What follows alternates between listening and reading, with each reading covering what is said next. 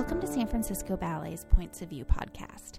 In this episode, you'll hear San Francisco Ballet scholar-in-residence Carrie Gaiser Casey in conversation with principal dancers Heather Ogden and Guillaume Côté from the National Ballet of Canada.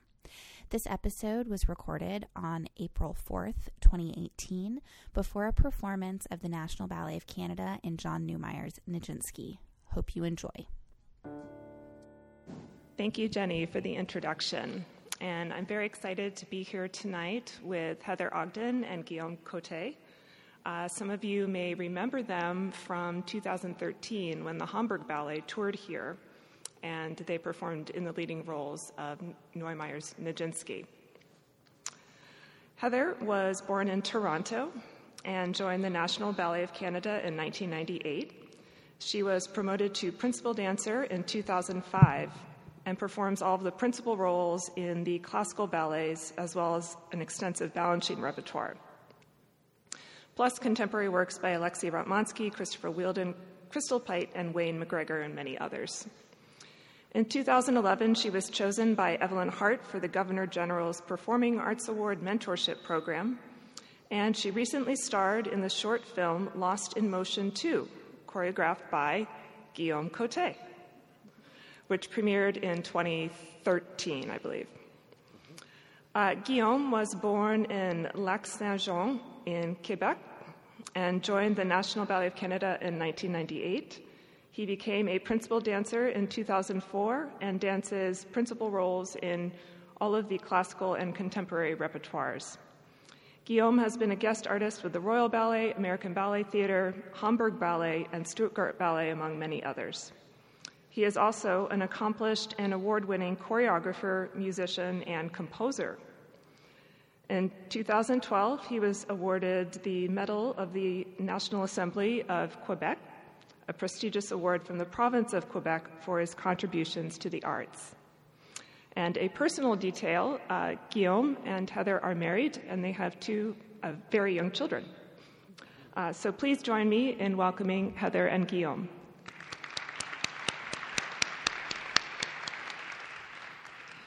So tonight we're going to be talking about John Neumeier's ballet Nijinsky. And Vaslav Nijinsky looms large as this legendary figure in dance. He had a very short career. He stopped dancing in 1919, but he essentially revolutionized dance for men in the 20th century. Before Nijinsky, it was really the women who had more prominence. Nijinsky came on the scene. He had this legendary jump. People described him as hovering in the air.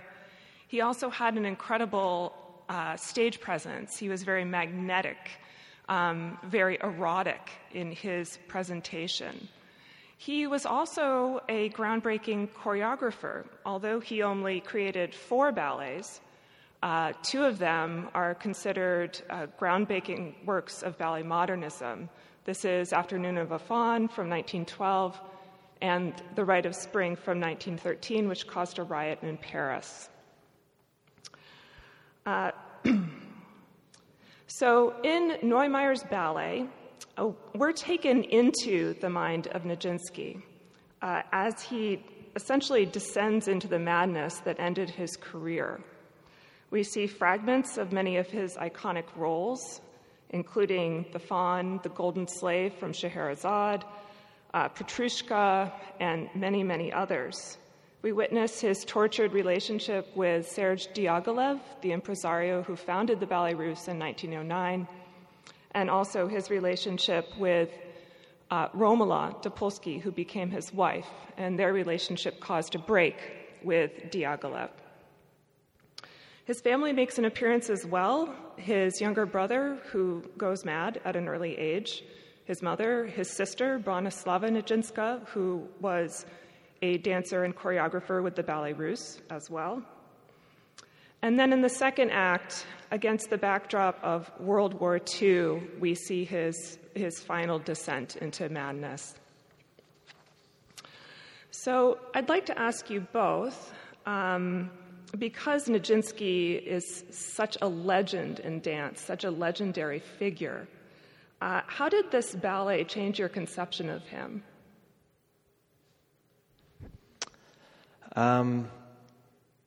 The ballet Nijinsky was something that I had heard of for since its creation, when it was created in 2000. And I was always a huge fan of John Neumeier. I'd studied Nijinsky in school in the history of art and ballet, and saw these, wonderful kind of almost shocking photos of this kind of man in all these really odd positions, and but I never really sort of stuck to Nijinsky until John came to us. When John arrived, I remember distinctly the first day. He gathered us around, and funny enough, we were expecting to maybe kind of audition and dance for our lives. But funny enough, he sort of gathered us all, and he started talking about how, as a child, he was in elementary school, and he discovered this book in the library because he grew up in Michigan, and I don't think there was too much ballet there at the time. But he did discover this book in the library, and it was a book about Nijinsky. And I think he fell in love with the character of Nijinsky and the persona of Nijinsky. And it was very clear that John's passion for this man was way beyond anything that I'd imagine in some way. So in this talk on that day one, he went deeply into, of course, his work, what he had done and how he approached dance, how he revolutionized dance. But more importantly, what was really interesting was that John went into the person. He dove into who he thought, and this is, of course, it's all kind of, obviously it's research put together by John. So this is, maybe there's a lot of scholars who probably differ in opinion. But John's opinion of him was that he was a very sensitive human being and a very misunderstood young man in some way.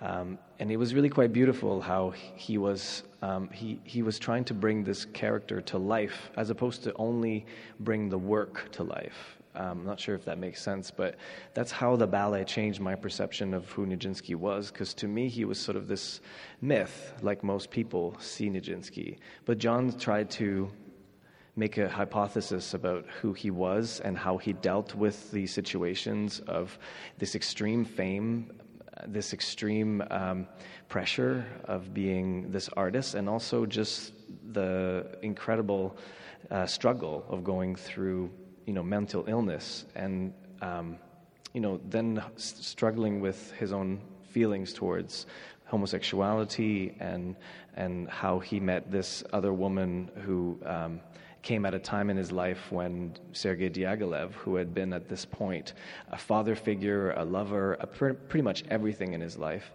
And when he got so close to Romola, and Romola sort of came in at a time when this father figure was pushing him away, I think it was really quite interesting how he fell in love with this other person. So the ballet not only pushed me to do my research on my side to try to sort of put together a protagonist in this ballet that made true sense from beginning to the end, but also it made me sympathize a lot more with the person and also with all the people that were around him at that time.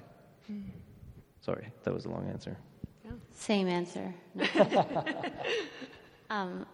I think that, growing up as a fan of ballet, I definitely knew the name Nijinsky, and I was, we all learn about that time, but we knew about his fame and about his work. Well, I did anyways, but I felt like John Neumeier, as Guillaume described, was really, I would consider him to be the expert on this topic. And I learned a lot of interesting things about Nijinsky, about, learning more about him as a person, like Guillaume said. And, there's all these famous personalities all over the world, but sometimes as fans, you don't get to know the person, and sometimes they're nothing like they seem on stage. Mm-hmm. And they can be, you can be a really outgoing performer and magnetic, and everyone just wants kind of a piece of that person, but behind the scenes, they can be very sensitive or tortured, as he was, and I found that really interesting and added a nice layer for the ballet. Mm-hmm. Great. Your character, Heather, Romola, it seems in the beginning that she sees Nijinsky more as one of his roles. Is there some kind of evolution that takes place in her character over the course of the ballet? Yeah, I think that Romola is definitely attracted to Nijinsky as a star, and she's falling in love with him and his character. And you'll see in the ballet when she first has her first encounter with him on the ship. John portrays it as a pas de trois, so she's with Nijinsky, but there's also a third character, which is the fawn. So he's not really there, but she's attracted to that. She's attracted to his star power and the character that he is on stage. And you can see that, how that affects Nijinsky as a person, to see someone, are they really attracted to him as the whole person? Mm-hmm. But then I think, they decide to get married and things do evolve, and I think it's not always pretty, but there's a commitment between them, and there's she's there for him in the end to take care of him. She doesn't abandon him through his worst times, and I think that shows some nice commitment on her part. And John in the ballet definitely decides to portray her favorably because of that. I know that everyone has different views about it, but I remember him giving us a talk one day and saying that, he really doesn't like her. He really doesn't like Romola, but because she took care of him during the war and protected him, he decided to portray her in a positive light. So. Oh, interesting. Mm-hmm. Mm-hmm. Guillaume, you alluded to John Neumeier having a huge archive or a large collection of Nijinsky memorabilia, photographs, paintings that Nijinsky did. I believe there's even an archive in Hamburg of these materials. So you have this choreographer who has spent his whole life studying this person. And I also read that he was extremely picky about whom he chose to play Nijinsky, and wouldn't allow anybody outside of the Hamburg Ballet to do the role until you, I believe. Yes. What was it like to have this responsibility? Well, I should give a little bit of background, because with John, the first time I saw John, I was 11 years old. I was at the National Ballet School, and John Neumeier, this man, showed up from Germany, and he was contracted to choreograph a piece for the ballet school. And I remember it was the greatest thing ever, because I was pulled out of school for about 3 weeks. And John started creating this work and casted me in it, and I was very, very young. I was like in grade 7 or something. And so he had a profound effect on who I was as an artist, because right away I fell in love with choreography, and I fell in love with this wonderful process that John goes through, where he tries to sort of drag things out of you, and I am so in awe of how much he is able to make you believe, and how his passion is completely and entirely contagious. So I think throughout my career, then we had sort of sporadic times when we worked together, and then when.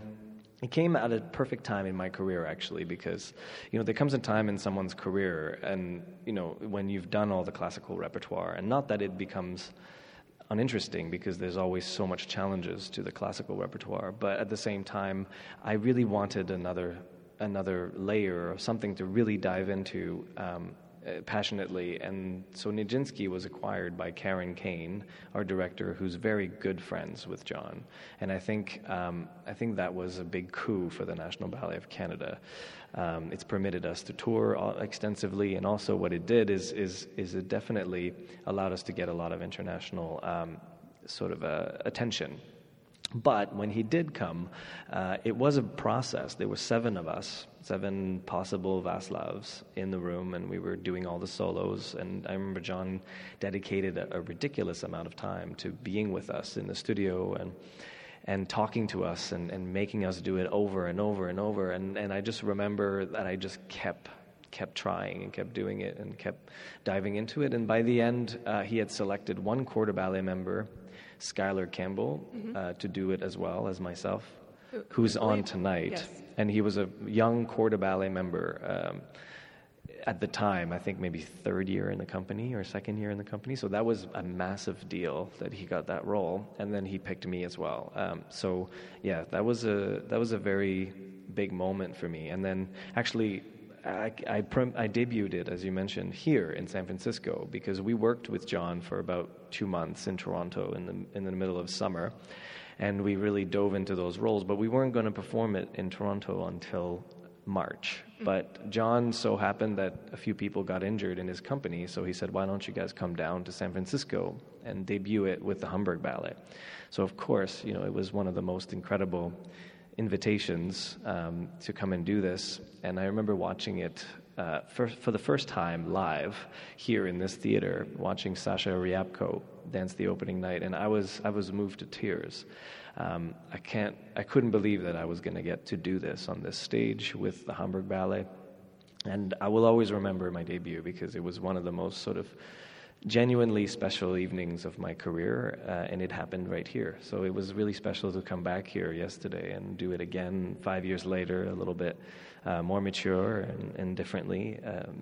But I do think that he selects those people carefully because the ballet is very tender and it's very sensitive. Well, not tender; it's quite intense actually, but it's very sensitive because the protagonist is in no way the only important part of this ballet, but he is very sort of pivotal to making sure that he's kind of like your narrator, and if your narrator sort of lapse at any point, I think the ballet kind of doesn't sort of drive itself as coherently. So he has to choose his main characters very carefully. And he's also one of the things that a lot of choreographers are not so specific on is a combination of casts. So once they've selected who does what, they don't care as much who goes with who, but John never lets people just miss and match. So if a Diaghilev is not correct for the Vaslav, then the whole cast has to change. Or so he's very, very selective about the sort of the chemistry between and the counterpoint between all these different characters. Absolutely.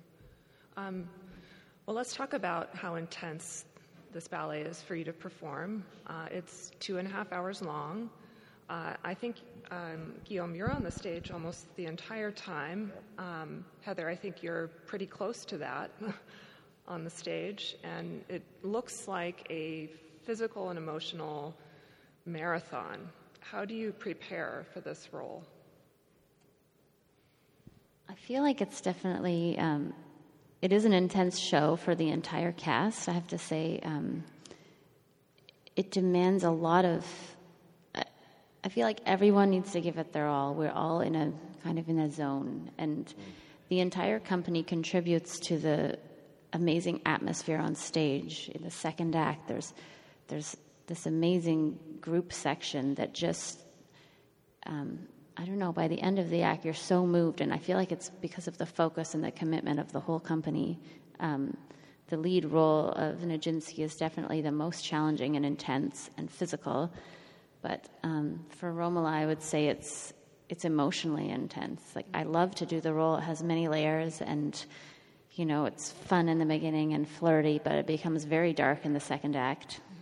And it's as a dancer, it's such a wonderful opportunity to dance amazing steps, but also to play this character. And with John, I find, unlike other story ballets, he really encourages us, like, as actors and actresses, to be very human, and sometimes that's harder than it seems as a stage actor. And I always find that it's so rewarding to do, because I really feel like we're really in it, and you can really just be that person. And just for John, sometimes less is more, and I've really enjoyed approaching this ballet and other ballets like that. So yeah, it's almost a little bit of a mind game, actually, because it is one of those productions, and it's almost better because you don't stop. When the curtain comes up, you really live this man's life throughout, and actually it takes me a few hours to kind of stop myself from being so worked up after as well, just because it's such an organic production to dance. There is no moment where you're outside of the world, and when you're outside of the world, you're quick changing into another outfit or something, which is, there's only two moments in Act 1 when you go off, and then Act 2 you're on the entire time. But it really just consumes you, so I think, as Heather said, it's important to be as real as possible, and it's very, very tough balance to not perform it, you know? Like the one thing that ballet acting sometimes requires us to do is sort of overact a little bit and go into this kind of pantomime a little bit, and what's difficult with John is to really shed all of that and go into, I'm going to make the physicality as full and as thrilling as possible, but I'm not going to do this pantomime, I'm not going to act it, I'm just going to live it. And it's very subtle in concept, but it's a huge kind of achievement when you're able to balance the two, and that's something for sure with Hamburg Ballet. When you see those dancers and they've mastered that skill of being able to just be real in their acting, their reactions, they're not acting, they're reacting all the time to what's happening. And also one of the major things that John is always so good at is reminding you that this is the first time it's happening to you. Every single show, this is the very first time that you see Diaghilev. This is the very first time that he touches you. So it's so easy to forget that small little concept because we do it so many times over. And then suddenly, you see Diaghilev and you're like, oh yeah, oh hi. But it's one of those things where you have to remind yourself and discipline yourself, oh wow, who is this man? This tall and handsome and so it's, you have to have every single thought you would have on that first meeting every single time. So it's a big discipline, but it makes everything more real, and every show I feel like ends up being more genuine. Wow. I have a question about one of the steps in the ballet that recurs over and over. I was watching dress rehearsal yesterday, and Nijinsky, and I think some other of the dancers, go into first position, and then he extends his arms out into like an not really an alasakon, which would be something like this, but fully extended arms. Is there some significance to this movement? Well, one of the main movements of this particular production is based on a lot of Nijinsky's artwork. So while he was sort of in the institutions later in his life, he was very obsessed with circles. So a lot of his art were just circles, circular, and over, and lines. So basically, that's what John is trying to do. And I think basically it's Nijinsky carving out his own space, his own dance space, and looking at sort of, and also because of choreography for him was sort of clearly this carving of space, and I think it's balanced through sort of the straight line and the circle. And as you'll see sort of in Act 2, there's all these really beautiful circular motifs coming back throughout. And in my choreography, I feel like it really anchors the circle shape, really anchors the entirety of the show. And that's why he always used to scream in the studio, circle, arms like a circle, as opposed to fifth position. So it shouldn't look like a fifth position per se, but we should be drawing circles, just like Nijinsky was. Interesting. Does Romola have a kind of signature move? She has some port de bras in the ship parada where she first sees Nijinsky, and she's kind of, shocked by his stardom. And she has some arm movements that kind of show that they're on the ship and showing her excitement. What would some other ones be? She doesn't have as many signature arm movements like Nijinsky. Yeah. Well, we probably have time for one more question, so I just wanted to ask, you two are married and you have two little ones. how do you balance this? You have such successful careers, and now these two little guys in your life, girl and a guy, I think. I don't know how to do that. It's a lot, but it was an early morning. Yeah. They're here. They're in the hotel. Yeah, they're here with us. We have a nice support system, I have to say. Like, we have a nanny. My mom lives in town, and we try to be really organized and balance it all somehow. They're at really fun ages. Our son is 1, and our daughter is 3. So our daughter Emma is really not sure if she's really into ballet, but you know, she loves it because we do, and she comes to the theater, and it's pretty magical to see her experience this world from the wings, and she'll talk about it for weeks afterwards. And you know, Leo's still a little guy, so they're just really fun. And I don't know, I guess like most working parents, you just find a way to make it work. Absolutely. And it's nice for us. I like bringing them with us, although it can be hectic. It's nice to have them around in between the shows and show them a little bit of San Francisco. So.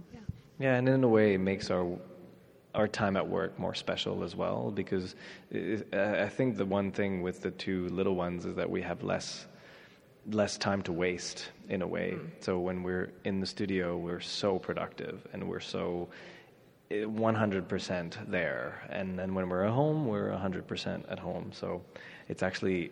yeah, it's made our process a lot deeper in a way. And also it's made our relationship a lot deeper as well. And I think subconsciously that always sort of comes across on stage as well.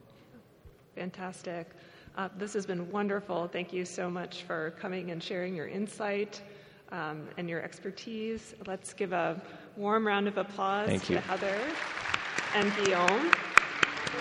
Thank you. Thanks for listening to San Francisco Ballet's Points of View podcast. For other podcasts and audience engagement programming, check out sfballet.org/explore.